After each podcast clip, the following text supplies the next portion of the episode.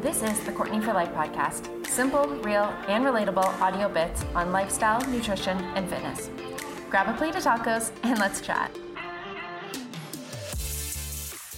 Hey, hey, strong friends. I hope whatever's going on in your world today, that everything is wonderful. Thank you, as always, for hanging out. Today, I want to talk about the truth of being in a caloric deficit. So, most client inquiries that I receive come attached with the goal of weight loss, and that's very understandable. That's what we do with my team at CFL Coaching. We want to see weight loss, more specifically, fat loss. We want to be leaner, a smaller size, have muscle shape, and a flat and defined stomach. I'm not bashing that by any means, but it's the truth. Like, we want that, right? But it's not easy, and it takes a long time. And there are a lot of side effects that come with being in a caloric deficit. I call them red flags when I coach clients through a deficit. What these little red flags are, are indicators like, hey, your body's giving us signs that this is too much, we're entering the danger zone, and we have a chance to take one more road cut off before we merge onto the highway of hell. Clearly, no one wants that. Sometimes it takes going through different phases in order to actually get a leaner physique. It's very rarely a one and done kind of thing. You lose a bit, get to a low point, then you need to reverse your calories back up again, build your metabolic rate, and then go into another deficit. It takes time, it takes patience, it takes understanding, it takes a good coach, good teamwork, and good communication. In my experience, the more I go through my phases of growing and cutting, for lack of better terms, whatever we want to call them, I learn more about myself and how I can better adjust to avoid these red flags. It's taken me a really long time to get to a point where I can somewhat enjoy being in, in a deficit because I know how to mitigate these red flags. And even if it's not a bikini competition that I'm di- dieting for, I still know how much I can push and when it starts to get a little rough. Because when we restrict energy from what our body needs on a daily basis, things need to downregulate in order to keep functioning. Remember, all your body cares about doing is keeping you alive. It doesn't give a fuck about how you look, what the number on the scale shows, or how visible your abs are. Your body downregulates a lot of its systems, and therefore, a lot of red flags come up. There's a lot of side effects that come along with being in a deficit, like these red flags I'm talking about.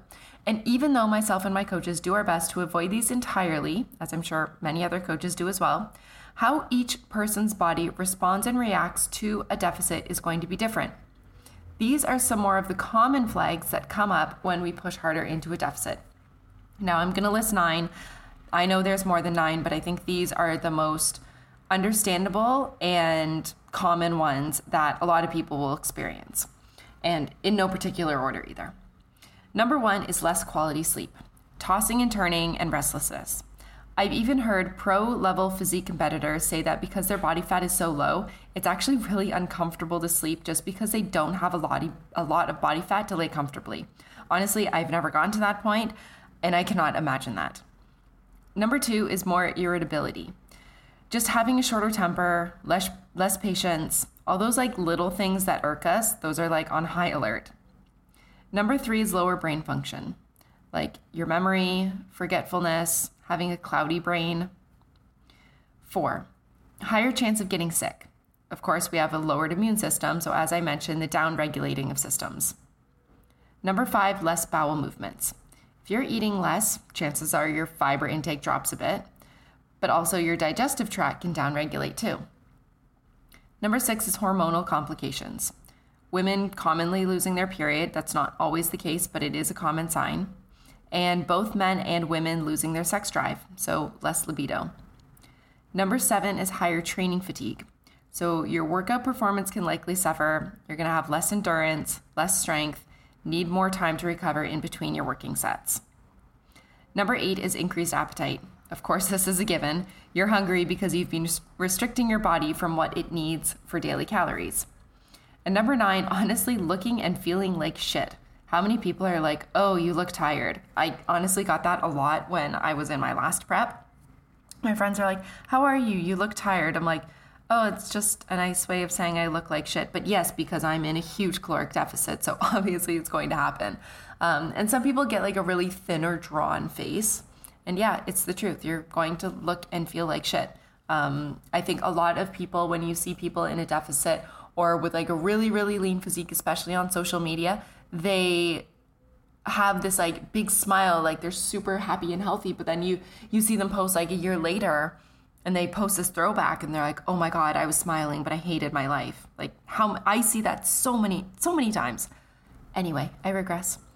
These are the not so pretty common truths that come with dieting and being in a caloric deficit. It's important that we keep the deficit as little as possible and for the shortest amount of time so that none of these factors impair long term health. Myself and my team at CFL Coaching help our clients navigate safely through deficit phases and avoid these flags as much as possible as we make adjustments to ensure we keep the client safe, happy, healthy, and aligned with their goals. Visit courtneyforlife.com slash coaching to see how we can help you make changes in the best way for you. Thanks for being here. There are so many ways you can show me your support, like subscribing, take a screenshot and share this on Instagram, or send me a taco donation.